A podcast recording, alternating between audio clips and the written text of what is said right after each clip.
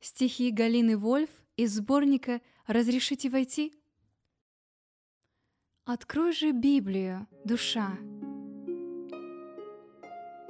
Открой же Библию, душа, ты так сегодня настрадалась, со всех сторон тебе досталось. Открой же Библию, душа, и спей воды из родника, Оставь пути гнилым колодцам, Пусть сердце, замирая, бьется в руках небесного Отца. Не нужно времени жалеть, что время, пыль в потоках ветра, Нам всем придется умереть, у всех потребуют ответа.